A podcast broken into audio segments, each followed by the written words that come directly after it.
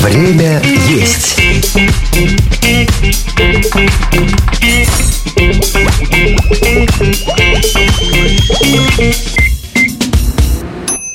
Всем привет! Вы слушаете «Время есть», меня зовут Михаил Вольнах. Это кулинарный подкаст, где я вместе с разными поварами и блогерами знакомлю вас с кухнями разных стран и народов мира. Сегодня мы будем разбираться в кухне современного Израиля вместе с шеф-поваром Митцва Бар Игорем Сосенковым. Игорь, привет! Всем привет! Этот подкаст Лайфхакер делает вместе с кулинарным проектом «Время есть». Это специальный раздел на нашем сайте. Там вы найдете рецепты на любой вкус. По традиции, один из этих рецептов прозвучит в конце выпуска, так что, как обычно, слушайте до конца.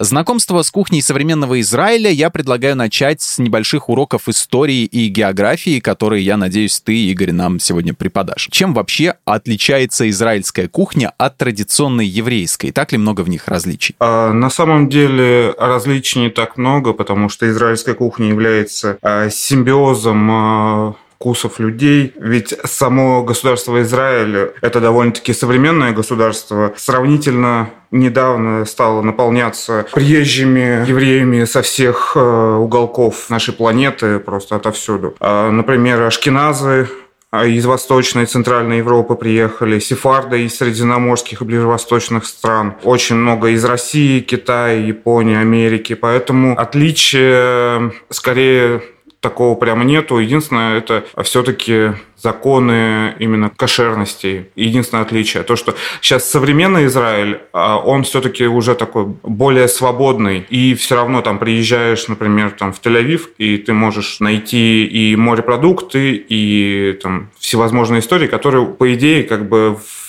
классической еврейской кухне их не должно быть вообще. Ну, понятно. Короче говоря, современная кухня отвечает современным запросам. То, что будут есть люди сейчас. Ну, она э, собрала в себе все. И э, классику еврейской кухни, и э, то, что привезли э, со всего мира, в, есть все. Э, и средиземноморская mm-hmm. кухня, и тот же самый борщ.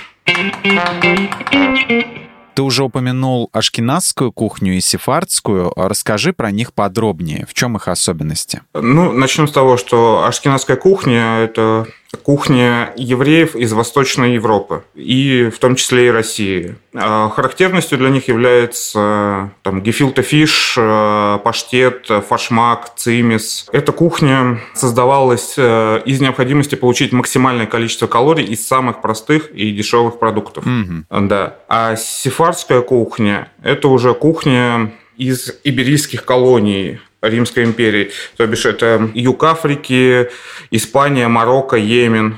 А здесь э, присутствует больше э, зелени, популярен бабагануш, фалафель, много очень специй используется в этой, угу. именно вот у сефардов. Также знаменитая шакшука, это тоже привезли сефарды. Э, в Израиль. Ну а современная кухня Израиля все-таки ориентируется больше, больше на какую из них? Она характеризуется смешением всех кухонь. микс. И множество других кухонь, да.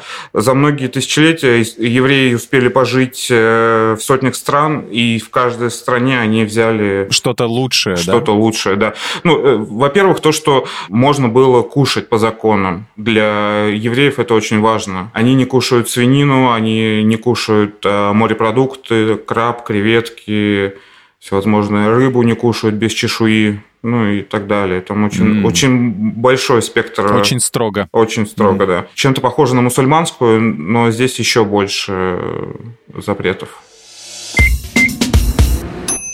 Объясни тогда нашим слушателям, что входит в понятие кошерной пищи, а, про которое ты уже упомянул, mm-hmm. потому что слышали про нее многие, а, и много там анекдотов, слышали всяких историй, но не все погружались в эту тему основательно. А, и приучаете ли вы посетителей своего заведения, допустим, к кошерной еде? Э, да, конечно. Само определение кашрут – это система ритуальных правил, определяющих соответствие еврейского закона, связанного с пищей. Если переводить с иврита, кашрут э, переводится как пригодный. Mm. А mm-hmm. кошерная пища является еда, которая полностью отвечает всем требованиям, еврейским законам об употреблении пищи. А, и дальше уже идет эм, разбор именно каждого отдельного продукта, ну, мяса, например. Можно корову, овец, коз, э, газелей, там, горных козлов. То, что нельзя, это там свинину, зайца нельзя, верблюда нельзя они запрещены ага. в пищу. Им можно употреблять в пищу только жвачных животных. А те, кто приходит к вам в заведение, они уже, то есть, в курсе, что подается именно кошерная пища у вас? Мицва не совсем кошерное заведение, мы, скорее всего, кошер-стайл. Мы не используем э, в приготовлении, конечно же, мы не смешиваем мясо и молоко ни в коем случае. У нас нету свинины, нету там запрещенных э, видов мяса, рыбы, то же самое. Мы придерживаемся вот этих правил, но кошерным заведение назвать, конечно, полностью кошерным назвать нельзя. Спокойно к нам ходят евреи, часто их вижу на праздники, на большие. Ну и также и просто гости, которые не знают э, правил кошерности, они тоже приходят, им очень нравится. Людям нравится изучать это все, то есть э, они видят что-то такое, ну, диковинное. Итальянская кухня, скажем так, французская, для него он примерно представляет, что он попробует, а когда израильская, а, все-таки интересно, что, что подают там, потому что как, как бренд она а, не так представлена, как уже названные там итальянская или испанская кухня, допустим. Поговорим немножко про рыбу. Вот в выпуске про грузинскую кухню мы попытались э, порыбачить, выловить рыбу э, в самой Грузии, узнать, какие рыбные блюда любят там, но, увы, нашлось очень мало вариантов. Кухня Израиля совсем другое дело. И э, каких блюд вообще больше в израильской кухне, рыбных и, или мясных? Я бы сказал, наверное, поровну их. А плюс еще угу. можно приравнять туда же овощные блюда. Прям вот смело можно ставить в одну строчку рыбные, мясные, овощные. Довольно-таки разнообразная кухня, а, очень много овощей, а, очень много бобовых, фалафель, хумус – это популярнейшие блюда. Также кебаб из говядины, там баранина, шварма из баранины тоже очень популярное блюдо. А, из рыбы там фаршмак, там визитная карточка многих заведений еврейской кухни, всевозможные там хайрами, судак маринованный, ну, очень много как я и повторюсь, из-за того, что приехали, э, очень много евреев приехало там э, из разных стран, а в каждой стране есть свое. Если, например, мы возьмем то, что приехали там с Африки, там же в основном овощи, овощи, зелень, бобовые, угу. самая популярная еда. Поэтому, вот, мне кажется, так вот поэтому и разделилось. А что интересного из рыбных блюд можно попробовать э, в заведениях израильской кухни, чтобы ты лично порекомендовал? Ну, самое основное это, конечно же, фаршмак. Угу. Фаршмак это визитная карточка многих заведений. Часто вводят в разных его видах. Можно, могут назвать просто тартар из селедки.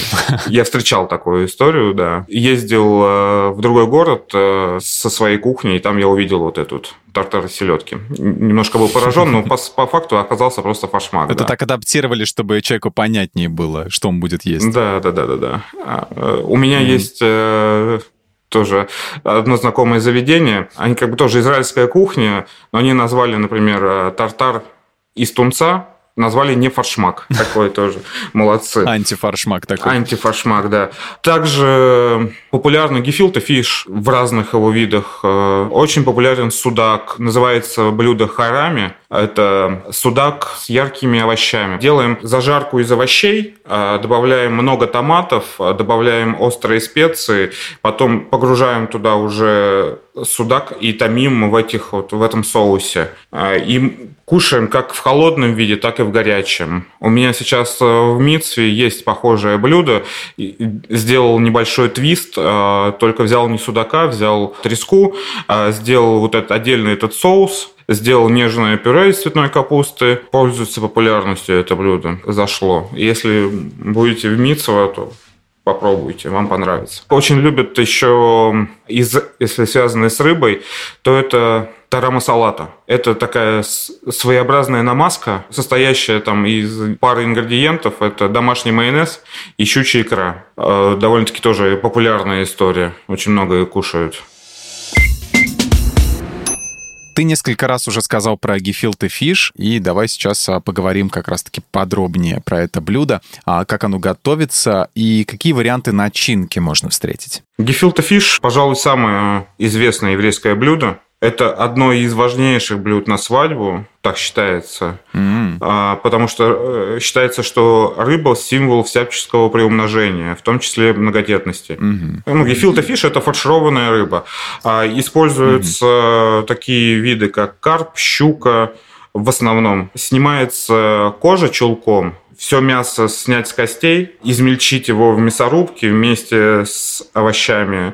В основном самое популярное – это лук и морковь добавить туда, а, ну и специи, соответственно. И потом нафаршировать эту рыбу вот этим получившимся, получившимся фаршем. В то время, пока мы вот занимаемся там фаршировкой, берем а, оставшиеся кости и на основе этих костей варим бульончик рыбный с добавлением лука, морковки, специй, зелени, э, ну, то, что на вкус подойдет, э, то, что любишь. Пока нафаршировали, э, варится бульончик, когда уже готовая рыба, по крайней мере, я так делаю, когда э, на празднике готовлю гефилте фиш, беру морковку и свеклу, нарезаю тонкими слайсами, укладываю в сотейник, а, заливаю бульончиком и укладываю на него уже фаршированную рыбу. И на тихий огонь под закрытой крышкой до готовности. Бывает такое то, что некоторые не заморачиваются и просто э, филируют и делают котлетки. Также на пару, на овощах. И очень любят э, подавать еще с этим блюдом свеклу с хреном. М. Такое хреновину свекольную. Я бы так вот ее охарактеризовал. Ну, очень-очень интересное сочетание получается. Да. А, то есть ты рекомендуешь всем попробовать гефилте фиш, потому что люди могут испугаться самого выражения фаршированная рыба, а особенно те, которые рыбу не едят. Ты считаешь, что человеку, который не, не ест рыбу, можно начать свое как бы а, знакомство или посвящение во всю эту рыбную историю с э, гефилте фиш? В принципе, да, потому что здесь у тебя, ты уже будешь сто процентов уверен, э, то, что у тебя не попадется ни одной косточки. Потому что многие боятся э, кушать Костей рыбу, именно, да, да. из-за костей. Поэтому, да, бывает вот такой момент, то, что у меня есть знакомые, которые вот не кушают рыбу только вот из-за этого. Даже далеко ходить не надо, у меня жена не кушает рыбу, потому что боится костей. Ну, Да и я сам тоже долгое время рыбу не ел именно по этой же причине. Можно же, да, не фаршировать рыбу, можно, например, сделать гефилте фиш в формате котлеток. Мне рассказывали, что в самом Израиле очень много точек уличного фастфуда, так что это в какой-то мере тоже часть кулинарных традиций страны. В заведениях израильской кухни России представлены блюда восточного фастфуда, там шаурмы и так далее, или это преимущественно уличная еда, и ей вообще нет никакого места в ресторанах? Представлена очень сильно она. Зайдешь в каждое заведение израильской кухни, и ты найдешь там шаурму либо шварму. Всегда есть фалафель в меню, а, всегда есть хумус, кебаб, шакшука. Все, что продают в Израиле на улицах. Поэтому в наших заведениях очень си- сильно все представлено, вот именно стритфуд израильский. И как, он заходит нормально, да? Да, людям очень нравится, да. Берут всегда там шварму берут, шварму в Пите берут, хумусы, фалафели. э, В топе всегда продаж в заведениях. Наверное, потому что нам эти блюда уже знакомы, именно уличной еды, а, шаурмы и всего остального. Поэтому, когда заходят в ресторан израильской кухни, хотят попробовать, а что же такого подаст нам, ну, не знаю, профессиональный общепит, профессиональная кулинарная индустрия. Да, понятное дело, то, что если ты возьмешь это на улицу, это так немножко простенько будет, какой-нибудь там простенький соус, э, а когда ты приходишь в ресторан и заказываешь то же самое, да, ты тут уже получаешь э, палитру вкусов э, намного ярче, потому что надо держать уровень. Нельзя же подать а, в ресторане фалафель с овощами и все. Ну, как, как это могут подать на улице, например. Сейчас э, в в Москве э, появляются много точек. Даже просто зайдешь в обычную какую-нибудь шаурменную, и там есть фалафель. Адаптируется уже под, под, под запросы. Да, они тебе предлагают там, сделать шаурму с фалафелем. Популярностью пользуются. Ну, сейчас э, век такого около здорового питания. Все пытаются начать здоровый образ жизни и питаться правильно. А Израильская кухня дает такой шанс. Поговорим про израильский салат. Как нас учит всемирная сеть, это очень простое блюдо, если в двух словах, это салат овощной. А, но я читал, что есть небольшие нюансы в его приготовлении. Вот в чем секрет настоящего израильского салата? Для его приготовления подойдут любые овощи или там какие-то, опять же, строгие правила, чего нельзя добавлять в салат? Да, есть э, и строгие правила, и всевозможные добавки, которые можно, например, добавить в этот салат. Начнем с того, что израильские салаты называют иногда кацуц. Угу. А в переводе с иврита мелко рубленый. Он всегда должен быть э, мелко нарубленный. Угу. Раньше готовили его только арабы, а, но так как э, вот это вот случилось э, переселение, соответственно, вот пришло теперь в Израиль. В Израиле очень сильно понравилось. И сейчас этот салат готовится практически в каждом доме, и вариаций достаточно много. Но есть железные правила, которые надо обязательно соблюдать, чтобы получился вкусный, свежий, полезный салат. Готовят из э, томатов, а, Томаты, я беру всегда сезонные томаты. Убираем у них мякоть, вырезаем и нарезаем их э, кубиком мелким. Также огурец, э, можно его почистить, можно не чистить, э, и также нарезаем кубиком. И лук, э, можно использовать красный, можно использовать репчатый, можно шалот. Все на по предпочтениям, что больше нравится. Также нарезаем мелким кубиком, заправляем опять же мелко нарезанной зеленью, лимонной кожурой, прям вот с лимона срезаем верхнюю кожуру, мелко-мелко шинкуем, добавляем туда, заправляем оливковым маслом и добавляем самую, наверное, важную специю в этом салате. Это сумах. Угу. Он придает как раз-таки свежесть и кислинку этому салату еще дополнительно. Ни в коем случае я не добавляю туда там листья салата, шпинат, руколу, морковь, сладкий перец. Это уже по-другому будет уже называться этот салат. Есть у них салат фатуш еще. Там уже добавляется больше ингредиентов, там и салат идет и так далее. Также можно заправить йогуртом, а, мятой, зеленым луком, чесноком. Но основные ингредиенты – это томаты, огурцы, лук красный либо репчатый, зелень, Э, немножко лимона, сумах и оливковое масло. Соль, соответственно, по вкусу. Добавляют абсолютно во все. В шурму добавляют, в шварму добавляют. А, то есть оно не как основное блюдо отдельное, оно... Как основным блюдом может быть, также может быть и закуской.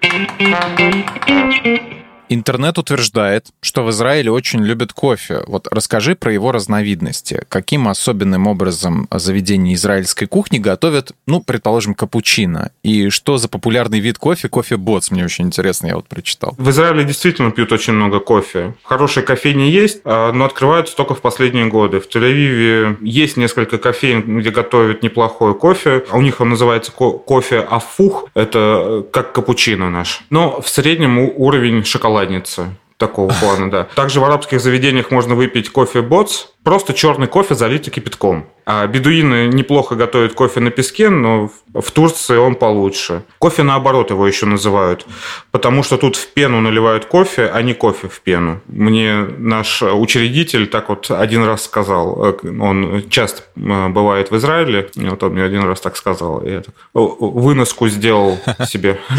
Запомнил навсегда. Да-да-да.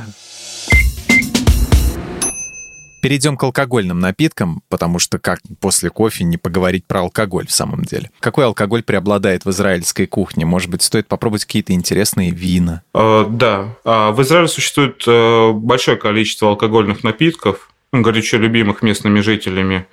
А, широко известны арак, туби, пейсаховка – анисовый дистиллят, э, имбирный инфьюз с большим количеством специй и крепкий напиток на основе изюма и урюка, соответственно. Все три используются угу. как для употребления в чистом виде, так и в коктейлях. Так и немножко там я использую в кулинарии. Иногда вот у меня находит э, вдохновение, я добавляю там, например, писаховку, очень яркий, очень яркий напиток, э, добавляю его иногда у себя в приготовлении некоторых блюд. Вино в Израиле носит весьма важный характер и распространено повсеместно с соблюдением всех правил кашрута. Но лично для себя хочется отметить знаменитый гранатовый порто, который никого не оставит равнодушным. И как, какое вино самое популярное у вас? Какое берут больше всего? Гранатовый порто. Гранатовое порто. Э, порто портвейн, да? Портвейн, да. У нас э, вина не так много, и вот одно из самых популярных и вкусных. Его советую всегда всем попробовать. Ну и обсудим самые вкусные десерты в израильской кухне. Что стоит попробовать из сладкого? А, ну, из самых вкусных я бы выделил несколько десертов. Это кнафе, необычное угу. угощение из козьего сыра и тесто кадаивское вермишель его еще называют. Э, его, в принципе, можно даже купить у нас э, в супермаркетах больших. Потом малаби, популярный на всем Ближнем Востоке десерт, похожий на готовится с розовой водой и молоком. Очень популярное в Израиле блюдо. Есть даже некоторые заведения в Израиле, которые сделали свои визитной карточкой Малаби. Потом есть э, такой, десерт, как шоколадная бабка. Традиционная еврейская выпечка. Можно сравнить его с нашим куличом, mm. потому что а, очень большое разнообразие начинок. А единственное, конечно, приготовление немножко по-другому. Там тесто раскатывается тонко, э, выкладывается начинка, все зависит от предпочтений. Там, я делаю там, шоколадной пастой, орехами, делал э, с ягодами и э, творожным сыром. Очень много разных разновидностей этого десерта. И очень популярен. Угу. А в Нью-Йорке популярна э, шоколадная бабка с нутеллой. Ее mm. там э, производят, э, там можно даже погуглить немножко, там либо на ютубчике посмотреть э, большие производства этой, этого десерта. То есть это такой кулич с нутеллой, да? Да, такой, ну, своеобразный, да. Но он выглядит как рулет больше. Тонкий рулетик. Ну, По там форме. С, угу. с тонкими слоями рулет. Потом есть еще пару десертов.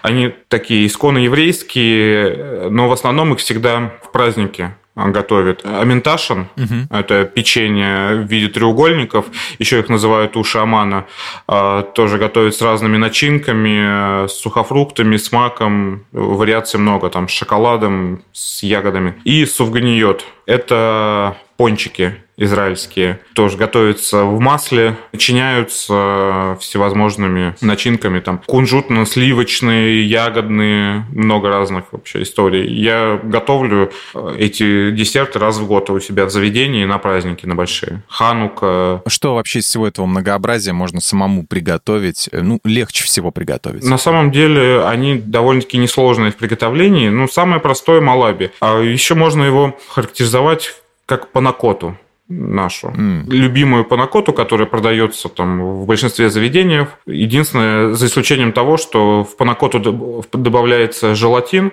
малаби э, загущается крахмалом кукурузным, потому что желатин э, в большинстве своем готовится на свиных костях, э, как мы знаем, кашрут не позволяет этого. Потом уши амана, вот эти аменташины, тоже очень легко приготовить дома шоколадную бабку, я бы не сказал, что это прям очень сложно. Просто там найти форму специальную, прямоугольную для этого десерта, и все.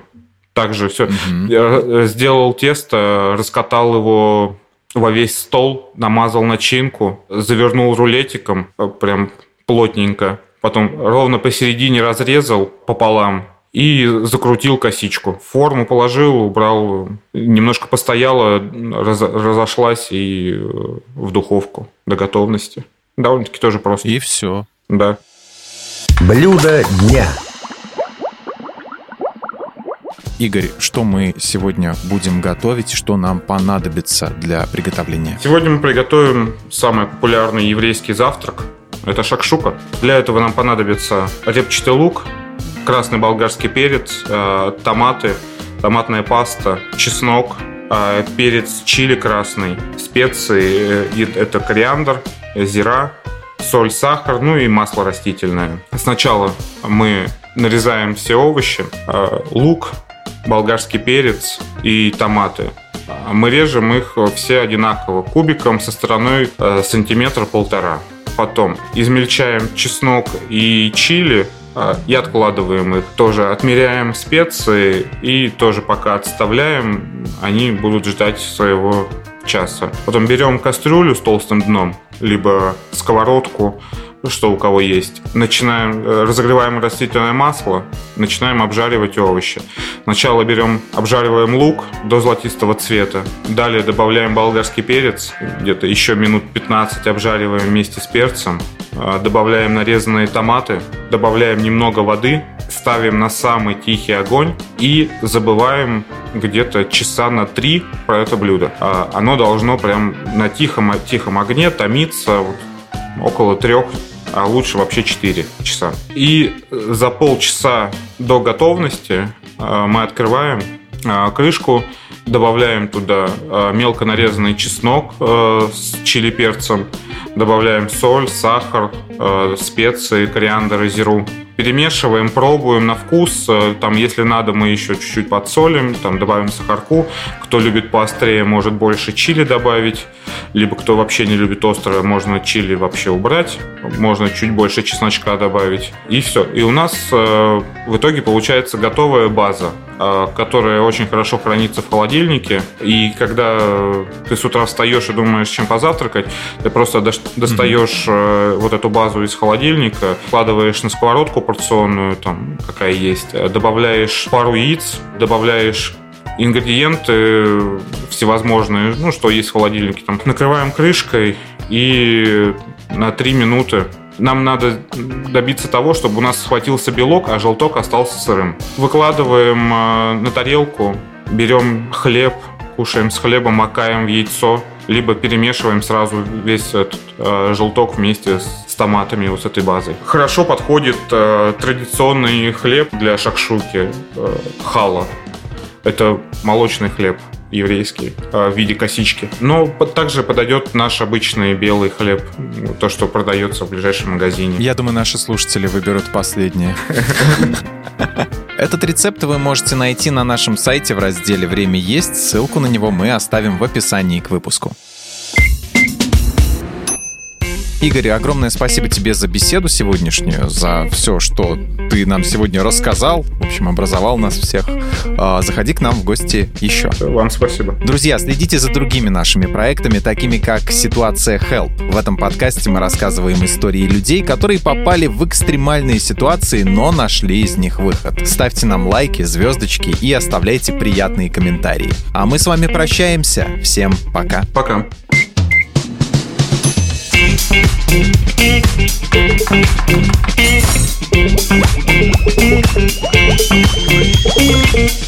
Thank